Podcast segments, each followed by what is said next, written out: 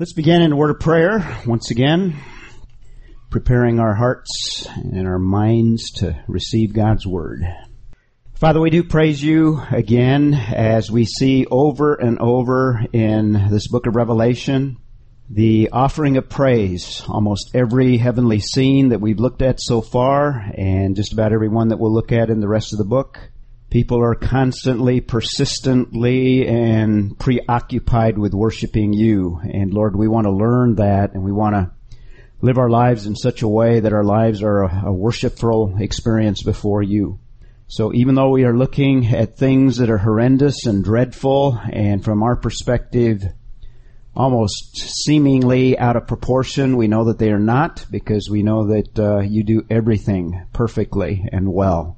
So these judgments that we will look at and we looked at last night, uh, help us to view them from your perspective and give you praise for them as the choruses in the book of uh, Revelation do.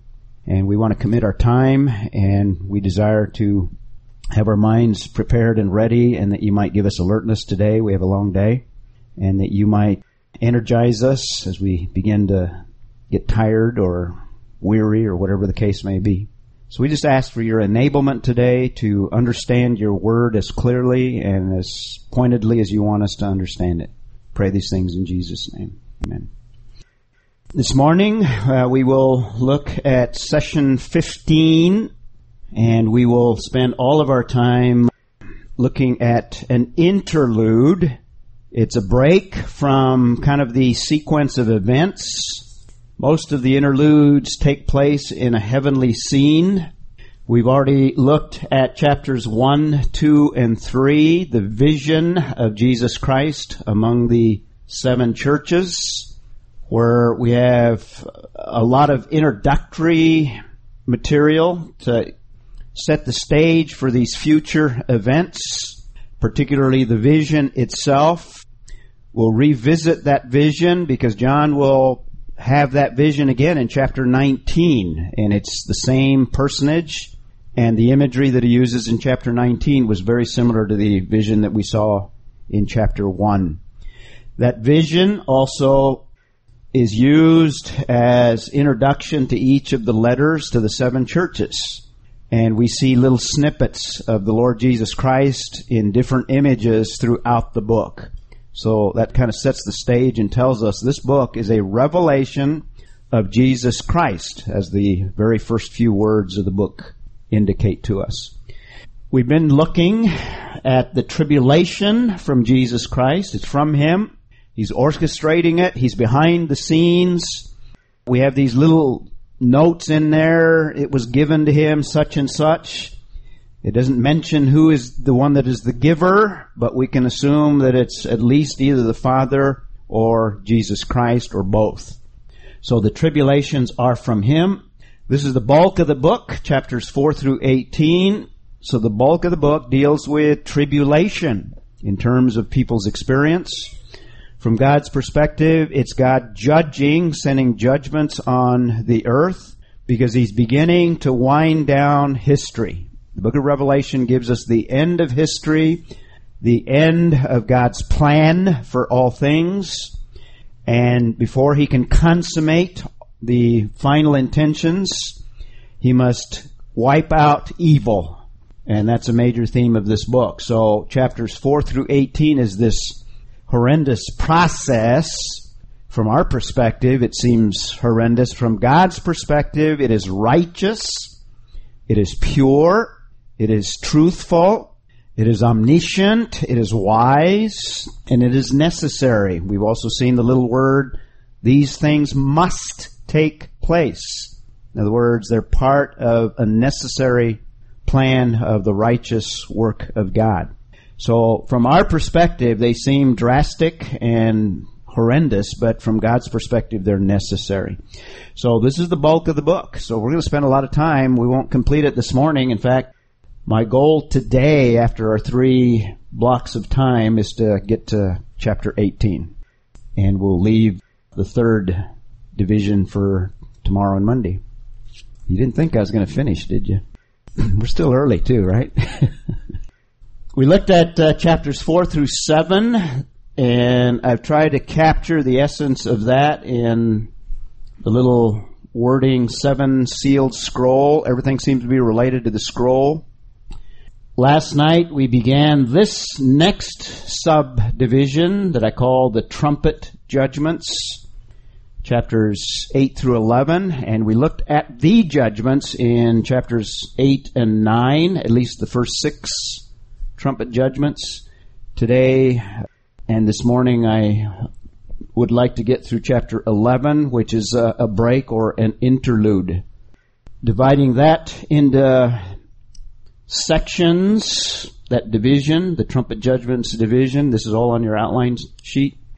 We were introduced to the trumpet judgments with the seventh seal, which is composed of the seven trumpets. That's verses 1 through 5. And then the rest of chapter 8 deals with the first four trumpet judgments. These are judgments primarily geophysical, it seems like, on a third of the earth. The fifth trumpet seemed to be a demonic invasion that tormented men five months. The sixth trumpet judgment was an army that comes out of the east, crossing the Euphrates. And that army appears to be demon possessed from the description. Little details that seem to indicate that it's an unusual, it's not a normal army. And that brings us to chapters 10 and 11, at least through verse 14. In chapter 11, after verse 14, we have the seventh trumpet. And that's why I will complete this portion calling it the trumpet judgments, because it encompasses all of them. And then chapter 12 introduces us to another subdivision that we'll look at uh, sometime today. So let's take a look at this interlude. What's the purpose of these in fact, this is kind of the purpose of most of these interludes, but particularly this one. Most of them are introduced in, in kind of the narrative. Much of what we have in this part of the book is predictions of things that are going to happen on the earth. So these are events. These are things that God is going to orchestrate in the future in terms of bringing judgment on the earth. And then within these portions we saw in the first division, uh, chapter 7 was an interlude. In other words, a break from the narrative, a break from the action on earth, where instead of chronicling things that are taking place chronological or sequentially, it appears that these interludes go back and give us more information, more things concerning what's going on as these narrative portions are, are unfolding.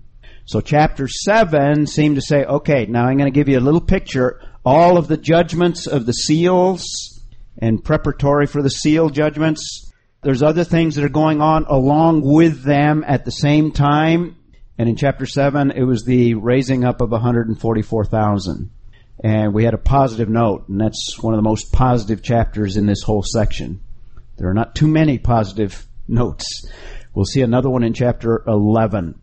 So 10 and 11, the first purpose is to emphasize the importance of the seventh trumpet. It separates it out by going back and just filling in things that will be taking place as these trumpet judgments unfold.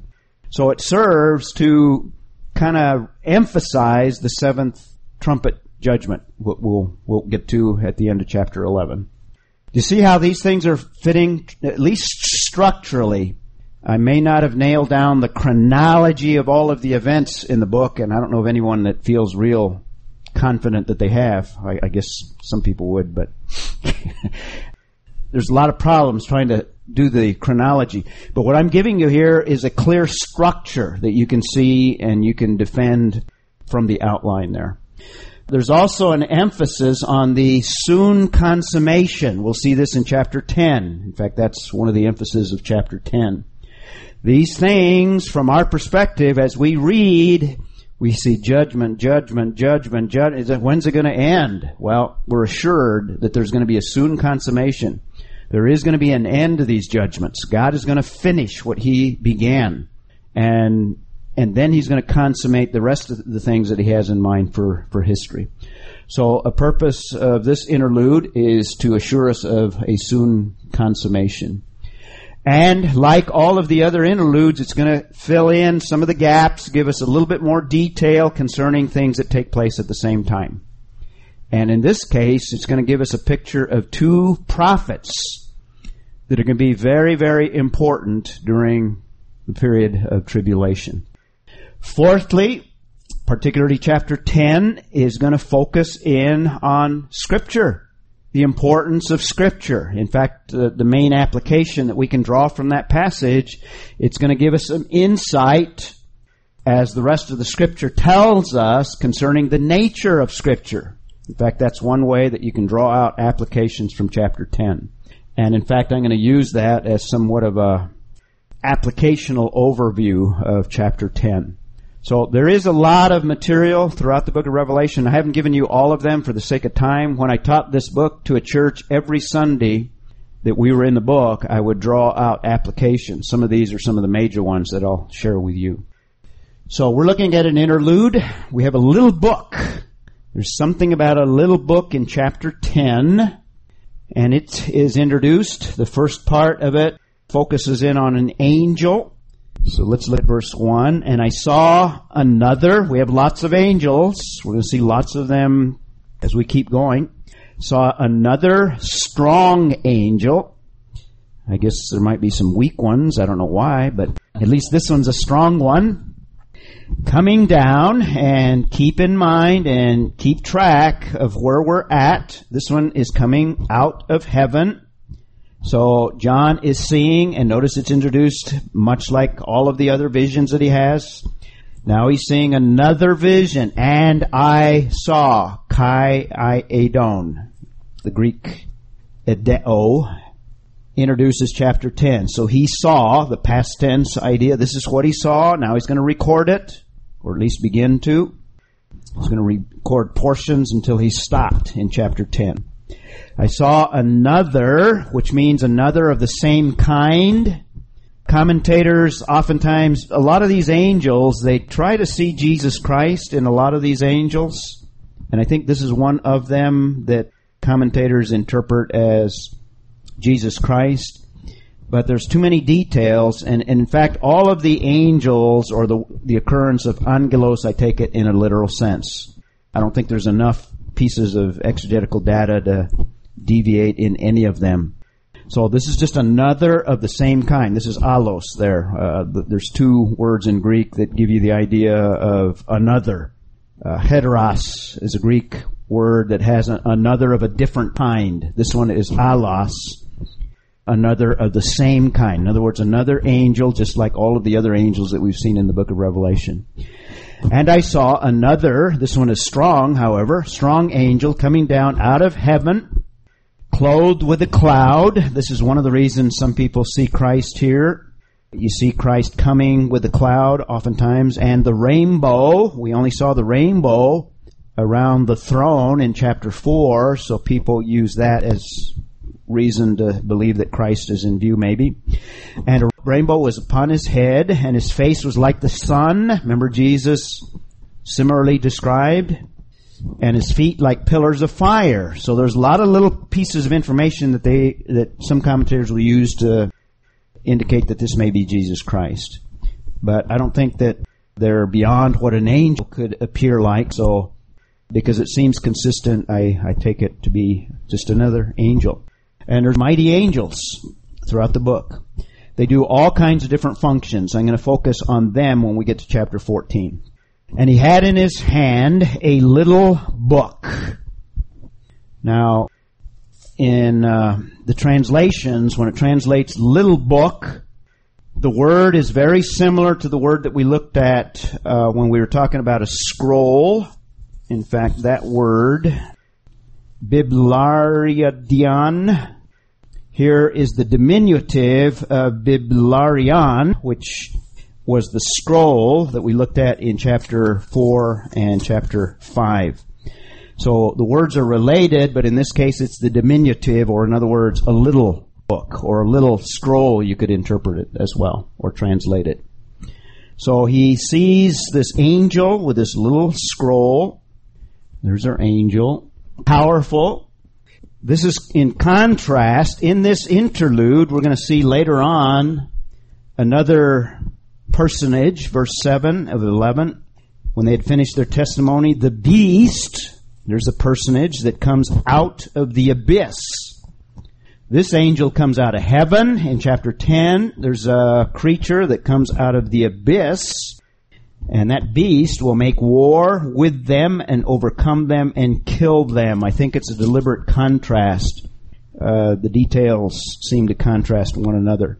So here we have a strong angel coming from heaven, and this angel has a little book, and it's a positive thing rather than a negative thing. Book in his hand, which was open. The little book was open, and he placed his right foot on the sea and his left on the land, as the drawing there indicates on the slide. And he cried out with a loud voice when a lion roars. Remember, there's lots of noise in the book of Revelation. Here's another loud voice.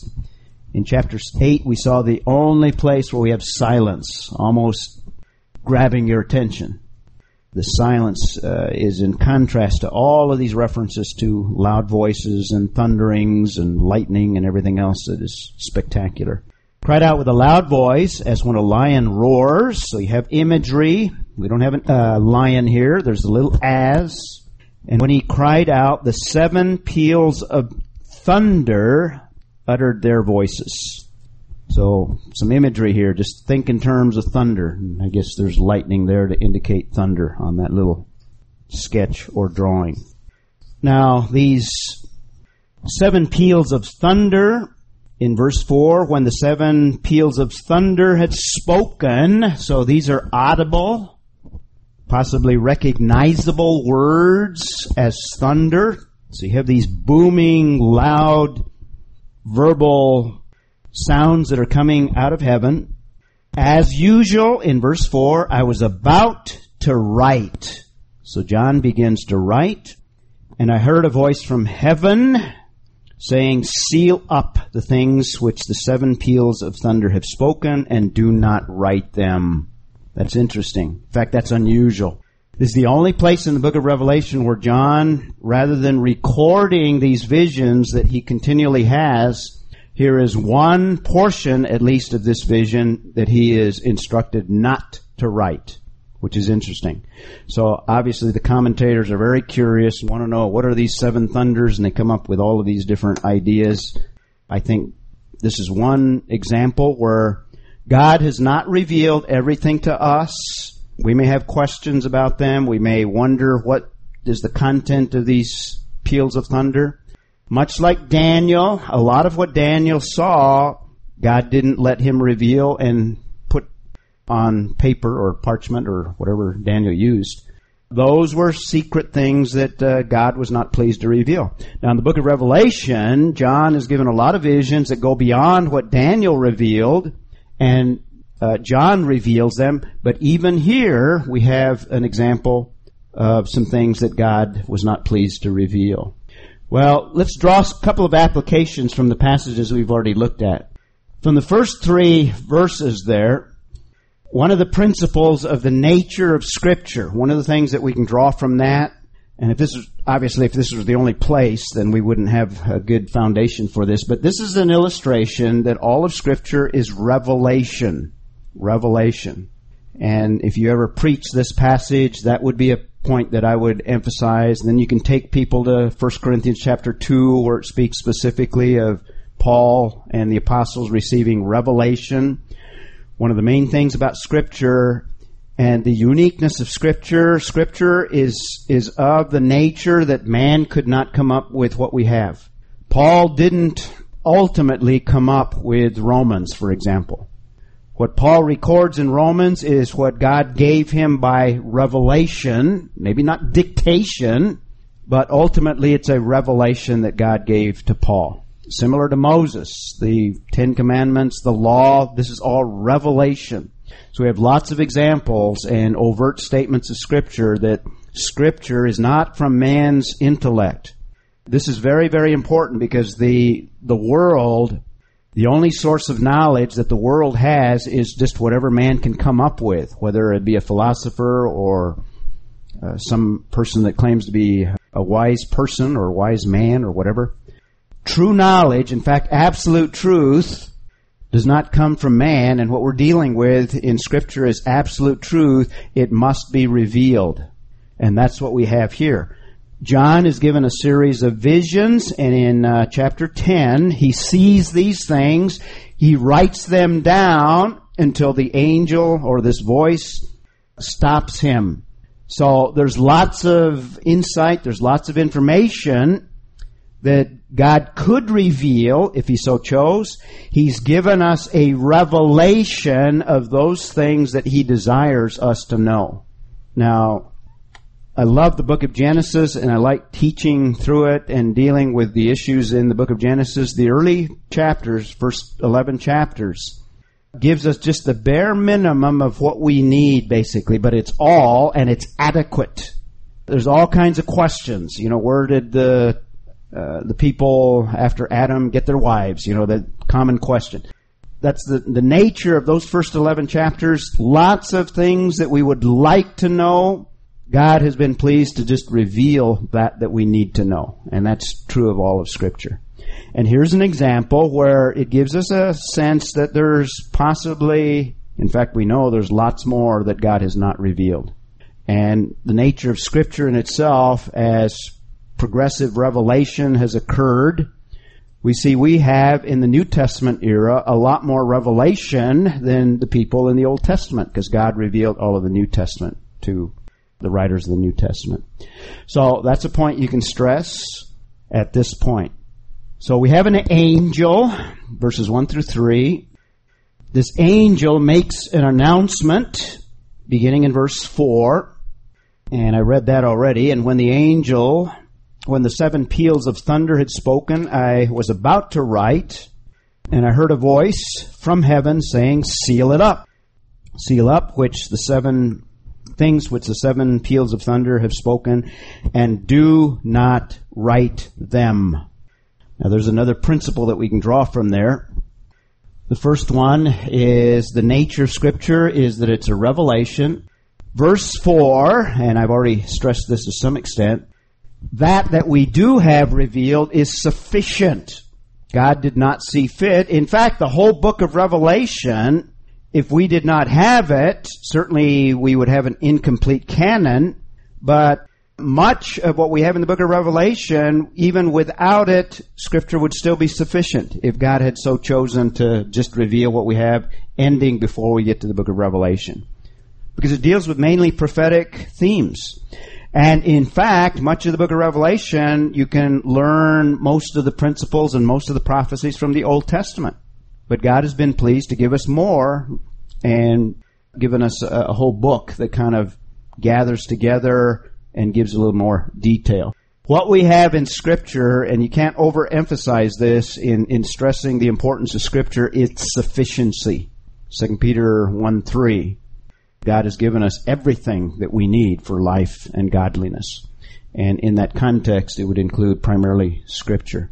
So, verse 4 the Holy Spirit did not see fit to give us more information, so John is instructed not to write. The Scripture that God has revealed is sufficient. We may not understand every passage we alluded to Genesis chapter 6. There's a lot of information there, but there's a lot that we don't understand there. That's why there's three viable viewpoints from equally qualified scholars that try to understand what's going on in the early verses there. Verse 6, let's look at it.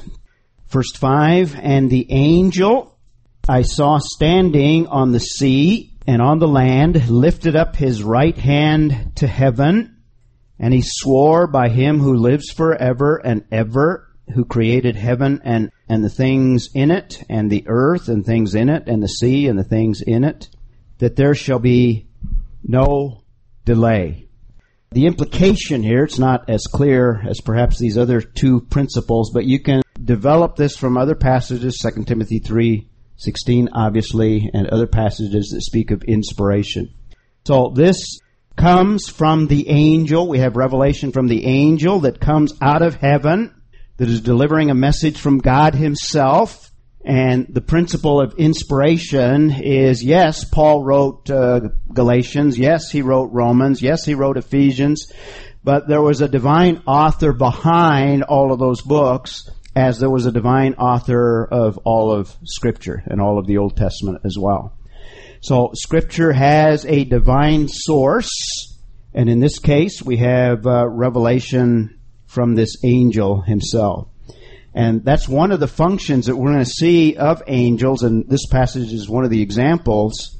God chose as instruments of revelation sometimes angels. Now, if you study Exodus, there's not mention of angels, but there's other passages, Book of Acts, I believe, and Acts 7, I think, that indicates that angels were a part of the, the revelation of God. Mount Sinai with uh, not only the Ten Commandments, but the law. So angels are involved. And we've already seen this in uh, the book of Revelation, where angels are instruments of revelation. They're used either to convey information, or in this case, this angel has a little book. And, and then in verse 6, he, he's also speaking revelation and communicating uh, information. So scripture is a revelation. Scripture is sufficient. That's its nature. Scripture by nature is inspired. In other words, its source is God himself, which makes it authoritative. And all of the other issues related to inspiration, that means that it is perfect. There's no error, so it's inerrant. You could even add that if you wanted to, inerrancy on your list there. That's an important concept to reinforce. Now, you all get this every Sunday, but if you're talking to an audience that is not familiar with this, these are points that you would want to stress. Another thing, through verse 7, but in the days of the voice of the seventh angel, when he is about to sound, then the mystery of God is finished as he preached to his servants, the prophets. Now, verses 6 through 7, in fact, you could look at the whole beginning there it at least implies this incomprehensibility of God. God is the only one that has all knowledge. He's uh, omniscient and he does not reveal everything. In fact, I think you can, the doctrine of God's incomprehensibility tells us that we will never know everything about God. To be able to know everything about God would require omniscience, and since we are finite, we have limited ability to absorb and take in knowledge and information and wisdom. And here's an example in this book, or in this uh, chapter rather, where there are some things that God has not revealed. So it implies that there's a lot of other things, and particularly the nature of God. And in understanding who God is, He's been pleased to reveal many attributes. And I believe that in the millennial kingdom, we'll probably see more attributes revealed. And maybe in, in eternity, we may know more attributes. If not more, we will have a clearer and a better understanding of the attributes or perfections, I prefer to call them. The perfections that are revealed in scripture will have a clearer picture right now, some of the perfections are hard to conceive of. For example, God's self-existence. It's hard to conceive of a being like God who has no needs because we're the very opposite of that. We are needy people. We have all kinds of needs. Every breath, we need just every breath illustrates our needs. We need to feed ourselves consistently. We need interaction. We need relationship. We need all of these things. God has no need for any of that. It's hard to conceive of a personage like that. God had no need to create the universe. So everything around us, God did not make out of a need to satisfy anything in Him. He's totally self-sufficient, self-existent. He has no needs for anything. It's hard to conceive of that as part of the incomprehensibility of God, we don't know every aspect of the things even that He has revealed. We don't know all of the little ins and outs. That's why we have disagreements as to what's going on in the book of Revelation. We don't have all of the information to be conclusive in some things. That hints at there's an incomprehensibility about what God is all about and what God intends to reveal to us. So there are aspects about scripture and particularly about God himself that are incomprehensible. That doesn't mean they're not knowable. There's a difference between incomprehensibility and knowability. In fact, I believe the incomprehensibility of God, that doctrine teaches us that apart from God revealing himself, we would know virtually nothing of who God is. We could not in our finite thinking, in our own minds, come up with an accurate understanding of who God is. So, God being incomprehensible, that means that we do not have the capability, we do not have the resources, we do not have the mentality to be able to conceive of who God is. We can't discover Him through science, we can't discover Him through reasoning. The only way that we can understand the God of the Bible is through revelation. And that's the nature of Scripture. And that's why Scripture is important because it gives us that revelation. And even that that is revealed is only sufficient for what God considers what we need. And not only is it sufficient, but there is a lot of insight that God has been pleased to seal up as he does this revelation of the seven thunders. So you can stress not only the incomprehensibility of God, but the incomprehensibility of the revelation that God has given. So the difference between incomprehensibility and knowability is that we cannot understand and know God, and we cannot even understand Scripture apart from God's enablement and God's revelation. But incomprehensibility doesn't mean that we cannot know God because He's created us to be able to know and relate to Him. So we can know Him, but we want to distinguish how we come to that understanding. That's very important. Without scripture, we would never have a clear idea as to who God is or what God expected or what God wanted out of us. He's chosen to reveal himself through what he has created as well. But we would never come to the right conclusions concerning the creation without his special revelation, scripture. That's what we mean by incomprehensibility. God is knowable because he's built us to know him but uh, we cannot come to that understanding apart from his revelation. That's the doctrine of incomprehensibility. And we have a hint of that right here in that God says, uh, seal up the book. I don't want you to know that, at least for now. Maybe later on. So when the commentators try to uh, figure out what's in there, they're kind of going against what God says here. It's sealed up. I read one commentator that said, what was it? Let me see what some of these are just to show you how weird people get. We've got too many notes. Okay, here we go. Well, obviously the Jehovah's Witnesses. you can expect anything weird from them. They believe that Russell wrote seven volumes because he thought they were the seven thunders. Obviously God gave him a little bit more, you know, than everybody else. But even within uh, the church, there was another one, let's see, that I wanted to mention you. Oh, okay. The papal bulls issued against Luther and the Reformation. Those seven bulls are the seven thunders. Well, it kind of goes against this because we know what they contained. and God said, seal it up. Anyway, uh, it's just a hint of what people do with some of these passages. There's the Greek word, by the way, for little book, translated little book. It's in contrast to the scroll that we saw in chapter 1. Same word group, except this is the diminutive, so that's why it's translated little book. That being the same thought. No. No, I think there's a distinction that's being made. In fact, the scroll was opened. The scroll is already open, so we already know the content of it. It doesn't refer too much about the content of the little book, but specifically these thunders are to be sealed up. So the little book focuses first on an angel, this strong angel, 1 through 3. Next, if you haven't noticed already in my uh, exegetical outline, I tend to alliterate just for memory and trying to bring things together.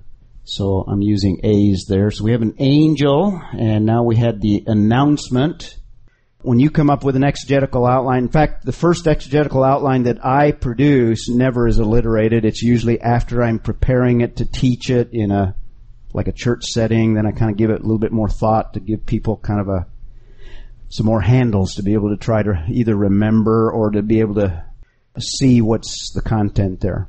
So it's not a necessary thing. It's just something that I try to do. And, and usually after I've taught the book several times, then I end up with a more refined exegetical outline.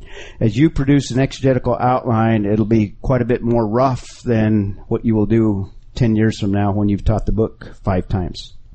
Not just the book of Revelation, but others, hopefully. So we have an announcement. We looked at that. And now verses 8 through 11, we're going to have assimilation. So you can add that to your notes. Uh, those three parts are not in your outline sheet. Verse 8, and the voice which I heard from heaven, I heard again, speaking with me and saying, Go take the book which is open in the hand of the angel who stands on the sea and on the land.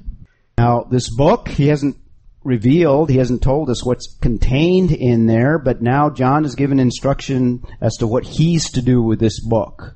And he's going to use, or at least the angel is going to use a Hebrew idiom. And you see this in Ezekiel and I think other passages in the Old Testament where the prophet is told to eat the book. And John probably literally did it. I'm not, I don't know but it was it was a Hebrew idiom. It has the idea of assimilate it. In other words, take it in. Uh, you and I should be eating our Bibles, and by that we mean we should be meditating on it, taking it in, making it a part of us. The image is literally taking it and putting it inside of us by eating it, chewing on it. This is what we should do. So John is told to assimilate it in verses 8 through 11. And the verse which I heard from heaven, I heard again speaking with me, saying, Go take the book which is open in the hand of the angel who stands on the sea and on the land. And I went to the angel, telling him to give me the little book. And he said to me, Take it and eat it.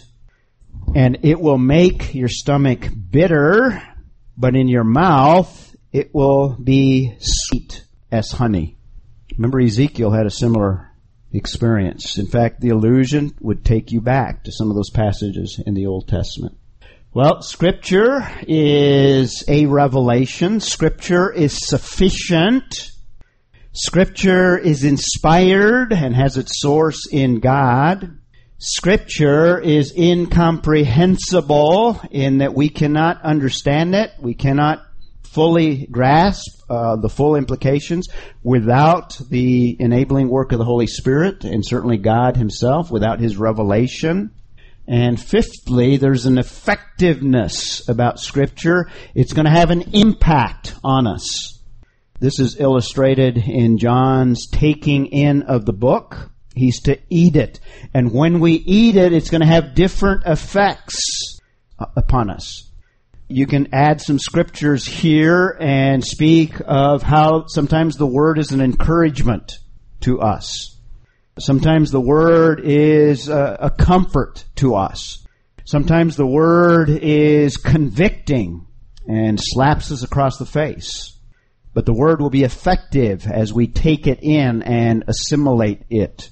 Sometimes the word will knock us to our knees Sometimes the word will correct us. It will say, oh, okay, I didn't even know I was doing that, but I need to take a different approach here, or I need to treat people better, or whatever the case may be. So it's always correcting, it's always doing something, it's convicting or encouraging or doing something. It is always effective. And in this case, it's going to have two effects, two uh, contrasting effects. The angel tells John that it's going to be bitter in his stomach, but it's also going to be sweet as honey. Uh, that's reinforced again in verse 10. And I took the little book out of the angel's hand and ate it. In other words, he assimilated it, maybe even literally eating it. The idea is not nourishment here. The idea is assimilation in such a way that now it's becoming a part of me. If you wanted to, this might be an illustration of memorizing scripture or meditating on it to the point that you, if not fully memorize, but at least you understand and part of those principles are now part of your not only your mental understanding but have affected you in terms of application. So he takes the little book out of the angel's hand and ate it, and it was in my mouth sweet as honey. And when I ate it, my stomach was made bitter. So it had its effect. That was the intended effect of the eating of the book. There's a sixth application that we can draw in relation to Scripture, verse 11. And they said to me, You must prophesy again concerning many peoples and nations and tongues and kings. So there's purpose. And what's probably implied in verse 11, we're not told what the content of that is, but verse 11 probably hints that this book has a purpose. Otherwise, it, it, I don't know why we have this chapter here because it doesn't tell us what's in there. So it may be a hint of what is yet to come. And some commentators believe that this book contains some of the other judgments, like the seventh seal scroll. When it was opened, it revealed judgments. And this one perhaps is an expansion of more judgments or more dealings, at least, as the text says, concerning many peoples, nations, tongues, and kings. So we're dealing with people of the world, the external world, not just the nation of Israel. So there's no other little reference back to this little book. And probably the best view is that what this book contains is probably the rest of what John is going to be revealed as he sees other visions as well. Similar to what we saw in that other scroll. The only thing that is sealed up are the seven thunders. He eats the book, and then he's going to take from the effectiveness of it some of it is bitter, and we've seen judgments are not pleasant. Judgments are bitter. So we'll probably have judgments. Some of it is sweet. The second coming of the Lord Jesus Christ when he ends all evil. The second coming of the Lord Jesus Christ when he marries his bride, is joined to the bride. We'll see that in chapter 19. That's sweet. The second coming of the Lord when it's going to give us the establishment of the kingdom that is sweet news. That is a blessing because we are participating, we will participate with the Lord in the millennial kingdom. So there's bitter aspects, probably the emphasis on judgment, and there's sweet aspects or pleasant aspects that pertain to the things that will bring us blessing and joy. And those aspects are yet to be revealed. So uh, probably the best view as to what's contained in the book is beginning chapter 11. Start reading chapter 11 and the rest of the book. Does that make sense? Otherwise, this is kind of a confusing chapter because it doesn't tell us much and it probably hints at just keep waiting and we'll reveal some more. So that's chapter 10. Three parts chapter 10. We have an emphasis on an angel and his description. That angel makes some announcements pertaining to the little book and pertaining to other revelation. John is told, part of the announcement is to eat the book or assimilate it. So verses 8 through 11 of chapter 10 is the assimilation. Also part of the interlude is the first 14 verses of chapter 11, which focus on these two witnesses. So let's take a look at chapter 11 and we'll introduce the chapter, take a break, and then come back and try to complete the chapter. There's a lot of things in chapter 11 that introduce questions as to what's going on and what the meaning is. So there's all kinds of views again. And by the way, I'm sparing you almost every verse. There's different views on what's going on in virtually every verse in the book of Revelation if you read the commentaries. You'll get a feel for that as you read even conservative, good scholars. You'll see that even they will differ on some different points that are not as clear there's a consistent pattern, though, in almost all of the commentators that don't take the same viewpoint that we take, a conservative, premillennial, pre-tribulational approach to the book of Revelation. a literal approach. Every one of them take a symbolic approach in one way or another. This is pretty consistent. They'll either see symbols in terms of the numbers or they'll see symbols in terms of the specifics, in terms of the judgments. They'll spiritualize them. I'll give you some of the reasons already. They're so horrific that it's hard to conceive of them, so people say, well, it's a symbol of this, because it, it's easier to accept. There's just the overtly allegorical approach that just adds symbols to virtually everything in the book. Not so symbolic, more specific is these two witnesses are a symbol of Israel itself. In other words, the whole nation. Symbolized as these two olive trees and lampstands. I think that's not supported by the, the text if you take a literal approach. Most commentators take this view that it's symbolic of the church. In fact, most commentators put the church in chapters 4 through 18. So a lot of what's in those chapters, most of the commentators, and I'm, I'm talking about those outside of what we would consider conservative literalists, premillennialists, see the church. Even some premillennialists, however, that are somewhat conservative still see the church in chapters 4 through 8. So they would see the two witnesses as symbolic of, of the church. The literal, or the approach that we're taking, I see them as two forerunners, much like the forerunner of the Messiah in the first coming. We had an individual that preceded Christ to prepare the way. His name is obviously John the Baptist. Okay. And in fact, there's an illusion, or not an illusion, but there's some passages that tie John the Baptist with a prophet that is prophesied to return on the occasion of the coming of Messiah. Jesus himself speaks of John the Baptist as had the nation received him as Savior, he would have been Elijah. And Malachi predicts that Elijah will come at the coming of Messiah. I don't know how all that works out. I've exegeted that passage and have some ideas there. I don't want to get into that. But basically, there's a tie or relationship with John the Baptist and at least Elijah. And on that transfiguration in Matthew chapter 17, Elijah and Moses do appear. And the disciples recognize them and see them. And they make some comments in uh, Matthew chapter 17. So there are two personages right there at the transfiguration that are associated with the coming of Messiah. And possibly, if you take a literal approach, at least they're the forerunners, if not specifically Moses and Elijah. Okay? One way of applying this, here's another application. So this slide is going to kind of represent some applications that you can draw. And I think all of you know the distinction between interpretation and application. Application is a little bit more flexible in terms of drawing applications. In fact, we should be consistently applying scripture. In other words, taking the truths of scripture, relating them to us in some way.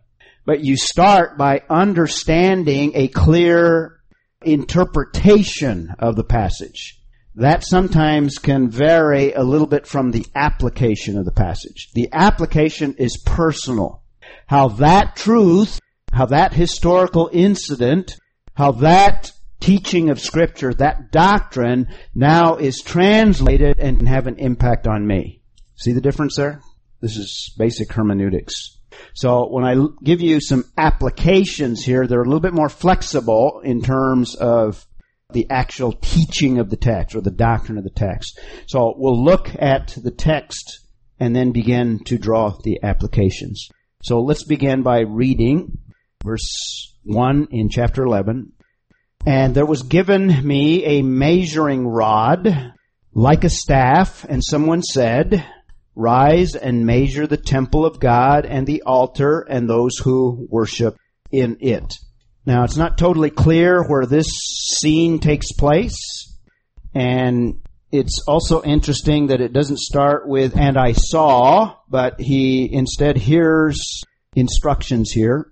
There was given me a measuring rod, like a staff, And what we have here is like a measuring stick, which would have been probably longer than a yardstick, kind of like a yardstick that John is given.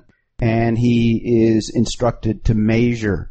Now, there's examples in the Old Testament where this imagery is used in the context of measuring, but the idea behind it or the imagery conveys more than just simply, okay, getting dimensions. It has the idea of making some evaluation, some assessment, if you will. So John is giving, given this measuring rod more than likely to make some assessments concerning the temple. The vision is probably of an earthly temple, and the context seems to indicate perhaps an earthly temple, which tells us that during this period of time, there's going to be a reconstructed temple. There's no temple right now. There was no temple on Temple Mount, and if we understand prophecy literally, then it's passages like this and other passages. Uh, Jesus in the Olivet Discourse speaks of a temple. In fact, he speaks of Antichrist in the temple. So there will be a temple, and more than likely that temple will be built during the seven year period. Now, the last time I was in Israel, I had conversations with uh, the guide that was showing us different sites, and and I've done other reading, and apparently the Jews have everything already in place, and in a matter of weeks they could reconstruct a temple on Temple Mount. Obviously, politically, they can't do that. start World War III, start Armageddon, which we'll talk about. So I think God is going to do something supernatural, and it may have something to do with the covenant that uh, the Antichrist signs with Israel. It may even happen. In fact, there's some Christians that believe that because of uh, terrorist activity that that God's going to redirect a Scud missile and it's going to knock out the mosque that now occupies probably the site of the tribulation temple. Any rate, uh, that's all speculation. This is one of the passages that seem to indicate that there's a the temple there, and John is to make an assessment here or measure it. And there was given me a measuring rod like a staff, and someone said, Rise and measure the temple of God and the altar and those who worship in it. Now, it's not clear what altar is in view here. There were two. We've been mentioning that all along. But notice those who worship in it. So that's probably the main assessment to make. What's the spiritual condition of these people? But, verse 2, leave out the court which is outside the temple, and do not measure it, for it has been given to the nations, and they will tread underfoot the holy city for 42 months. There's a mention there of a time frame. A couple things to note there. The word for temple, there are two words in, uh, in the Greek text in the New Testament that are used for temple. One word refers to the temple complex. And if you've seen, I should probably show a photograph of Temple Mount right now or a photograph of a reconstruction of a temple. But the first century temple as well as the Solomonic temple, it was a large complex with a building somewhat, well, probably in the middle. And in the building were the, uh, the most holy place or the Holy of Holies. One of the words in Greek, naos, is a reference to that part of not only the temple building, but the whole complex. The other word refers to the outlaying structure, uh, overall uh, complex is the word I'm searching for. So the word here is naos. It's the word of the inner and in fact, most of the references in the book of Revelation are to the Holy of Holies. Okay? So in verse 11, measuring the temple, but now we have a reference to the court outside. So this is the temple complex, which is outside the Naos. Do not measure it, for it has been given to the nations. In other words, Gentiles. In fact, in Greek, the word nations, ethne, Sometimes it's translated nations like here, and sometimes it's translated uh, Gentiles. Same word. Context sometimes dictates one or the other. So he's making an, an, an assessment. A couple of applications we can draw right off the bat. For God's servants, and if you're a believer, you are a servant of God. It's not a matter of becoming a servant of God. When you were saved and all believers were saved, I believe we were saved into servanthood. The issue is not whether or not we are servants. The issue is whether or not we are faithful. I believe we have all been commissioned by being given all the equipment, everything that we need. You guys are talking about spiritual gifts now. That's part of what God has equipped you to serve Him. You have a divine commission, not just these two witnesses that we will see. In this case, uh, John is commissioned to do a service. He's commissioned to make an assessment.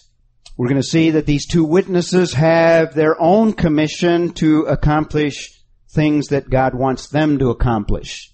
You can be assured if you know Jesus Christ, God has commissioned you to particular tasks. Ephesians 2 tells us that He is prepared before the foundations of the world. So God had in mind before we were individually saved, He already envisioned a ministry for us. So there's some applications, and, and by the way, when you come to applications, you can come up with a variety of applications. This isn't the only application you can draw from these passages. This is just an example of how you can apply it. One of the points I would make is that we have a divine commission. God has sent us out in the world to have an impact upon it. God has set us in a church body to have an impact amongst those that also know the Lord Jesus Christ. So verse 1 emphasizes this commission. So when John is given this measuring rod, he is to utilize it in the way that God intends. Secondly, he's given ability and tools, everything that he needs to accomplish what God has called him to do. He has the ability to make assessments, and we have to do the same thing. God has given us wisdom, and He's given us the Word to be able to discern and to understand how can I best utilize the gifts that God has given me. And we have instruction. John is given instruction and told specifically, leave out this part, do this. So we have in the passage these two witnesses, which we'll look at in verse 3. And I will grant authority to my two witnesses. So verses 1 and 2 is the measuring, which John is to accomplish. And now we have a ministry in verses 3 through 6 it'll be described. I will grant authority to my two witnesses, and they will prophesy for 1260 days, clothed in sackcloth. Notice we have another time frame. Now I didn't comment the one in verse 2. I uh, kind of skipped over that. So let's first of all backtrack and look at verse 2 when it talks about measuring the court that is given over to the nations, the reference, the time frame is that the nations will tread underfoot the holy city for 42 months. How long is that in years? Very good. You're the math teacher, right? Three and a half years. Here's one, here's one of the passages. We're going to see several other references. In fact, it's little uh, unusual that we have two of them right back to back here. We have the 42 months. Sometimes this period of time is measured in months. Sometimes it's measured in a little bit more cryptic description that comes out of Daniel. It speaks of times, time, half a time. In other words, times plural, probably two. Time singular, add that, you have three. And half a time, three and a half. That comes out of Daniel. Come up to some passages like that later on. In verse 4, I will grant authority to my two witnesses and they will prophesy for 1260 days. Where's the mathematician? You got a calculator there? 42 months. All right. Very good. Very good. Which already we have calculated to be three and a half years. Thank you. so another reference. The question is, which, remember in our chronology, we have two three and a half year periods in that seven year block. Let me ask you all, what do you think might be uh, the best suggestion in terms of which ones? What about the 42 months? What do you think that's a reference to? It's not real clear. We don't have a lot of exegetical information here. In fact, what's going to drive your conclusion are things outside of this passage and how they best fit in in terms of some of the other things in, in the book of Revelation. But it's okay to take a stab at it right now for those of you that want to guess. 42 months. Do you think it's the same time? First of all, let me ask you, does it, do you think it's the first time frame as the uh, 1260 days or do you think they're different? And if you think they're different, which is which? First of all, do you think they're the same time frame? You can guess. yes. Yes. You're going to trod the temple. In other words, they're going to overrun the temple.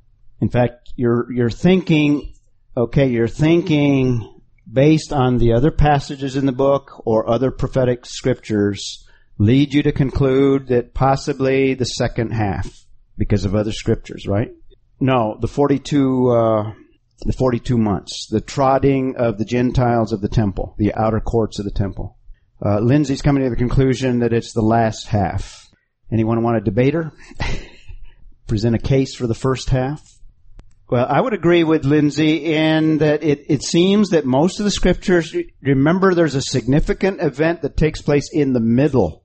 And it appears that up to that point, Israel has been sacrificing and Israel has had opportunity and access to not only the temple, but the Holy of Holies. And then all of a sudden, Antichrist goes into the temple and sets himself up. Now, we haven't got to some of those passages yet, so that's why I'm telling you we're just guessing right now, or you are, all are guessing.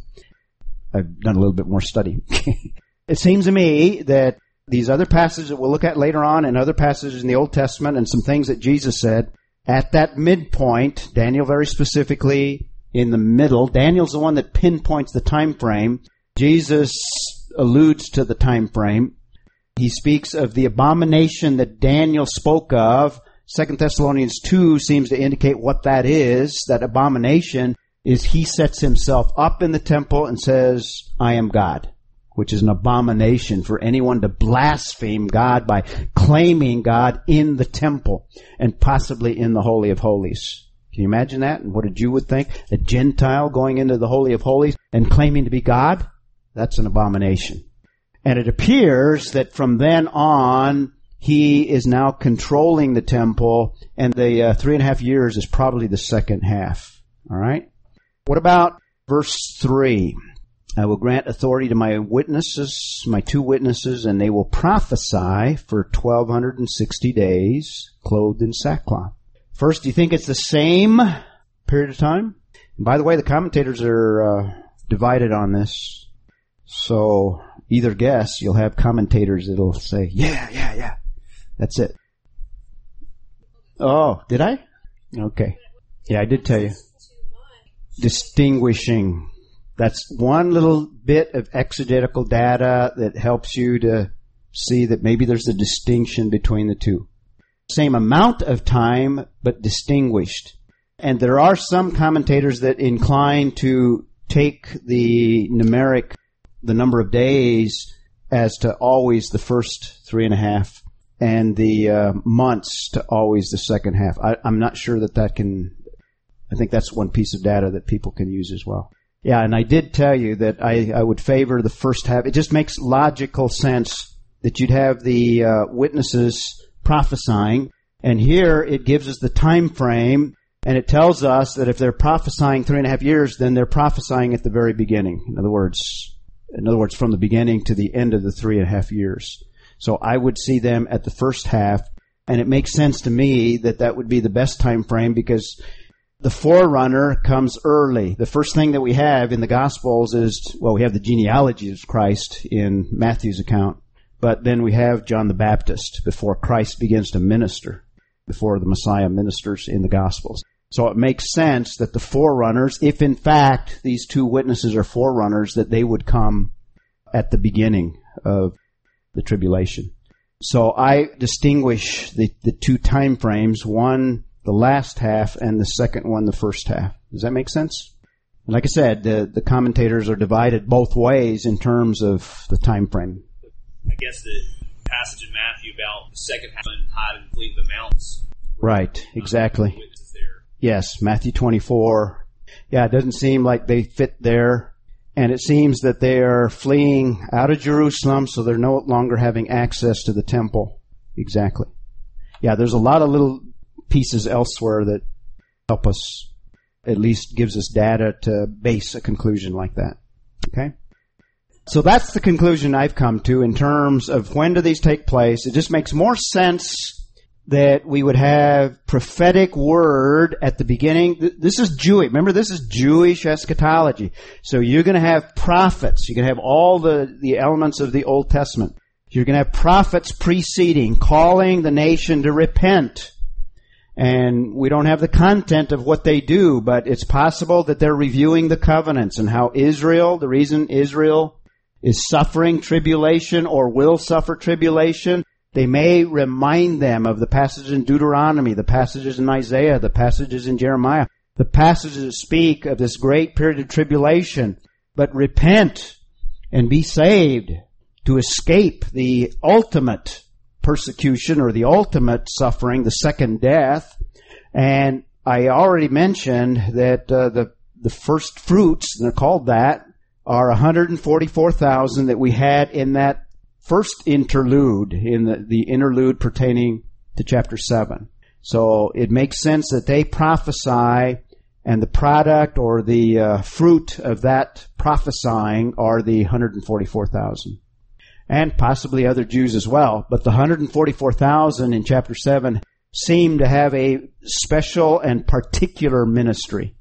Verse 9 hints at the possibility that they are evangelists because in verse 9, after we are told of the 144,000, we have a great multitude. Uh, that multitude is in heaven, indicating that they're dead. They died. But it also tells us where they came. In fact, very specifically in chapter 7, it says these are the ones that came out of the tribulation. In fact, I think great is used there. Mega in uh, chapter 7. I'll have to go back to the verse to remind myself. So there's specifically that that multitude in verse 9 of chapter 7 is specifically identified. In fact, somebody have, I think it's verse 14. Do you have that? Somebody read that. 714, I think. Is that it? Yeah. Yep. Yeah. The question is, who are those that are of this great multitude in verse 7? They came out of the great tribulation. They washed their robes. In other words, they are redeemed. They're clean. They're cleansed. That's who they are. So the product of the 144,000 are people that die. We've already said that most of the believers will die during this period of time. They are kind of the second generation of Jewish believers as well as Gentile believers during this period of time. That multitude are from all of the nations. So it appears that the 144,000 are commissioned to go out into the world. And maybe they don't even go out because there's Jews spread out all over the world and when the uh, they're already placed in different cultures. I'm sure there's Jews. Well, there are Jews in Egypt, and there's Jews all over the world. So when this time comes, all it's going to take are prophetic words to not only call these people to recognize Messiah, and in recognizing Messiah, they're going to immediately put together a lot of Old Testament passages, and God is commissioning the 144,000 to follow through on that. So the two witnesses seem to kick it off. That's what makes most sense to me. So authority is given. So we have a particular commission with full authority, full capability, full equipping to fulfill what God has called these witnesses. This slide, who are the two witnesses? I'm not sure I'm going to have enough time to uh, identify them, giving you some of the views. Again, this is another passage where there's a variety of views, and I think it's important that we uh, clarify that. Before we look at that, let me give you some other scriptures that seem to indicate that God continually uses prophets and he reminds the children of Israel of the ministry of prophets that he continually sends. And I think these are his ultimate prophets. And ultimately, I think in the latter days or the last days, these are the prophets that are going to be involved. Uh, just jot these down. I've got them written. You don't need to look them up. I'll just read them to you. Second Kings 17, 13. So in the Kings, it says, Yet the Lord warned Israel and Judah through all his prophets and every seer, saying, Turn from your evil ways and keep my commandments, my statutes, according to all the law which I commanded your fathers and which I sent to you through my servant the prophets. God, particularly in the kingdom era, was sending prophets. And here it refers to all my prophets.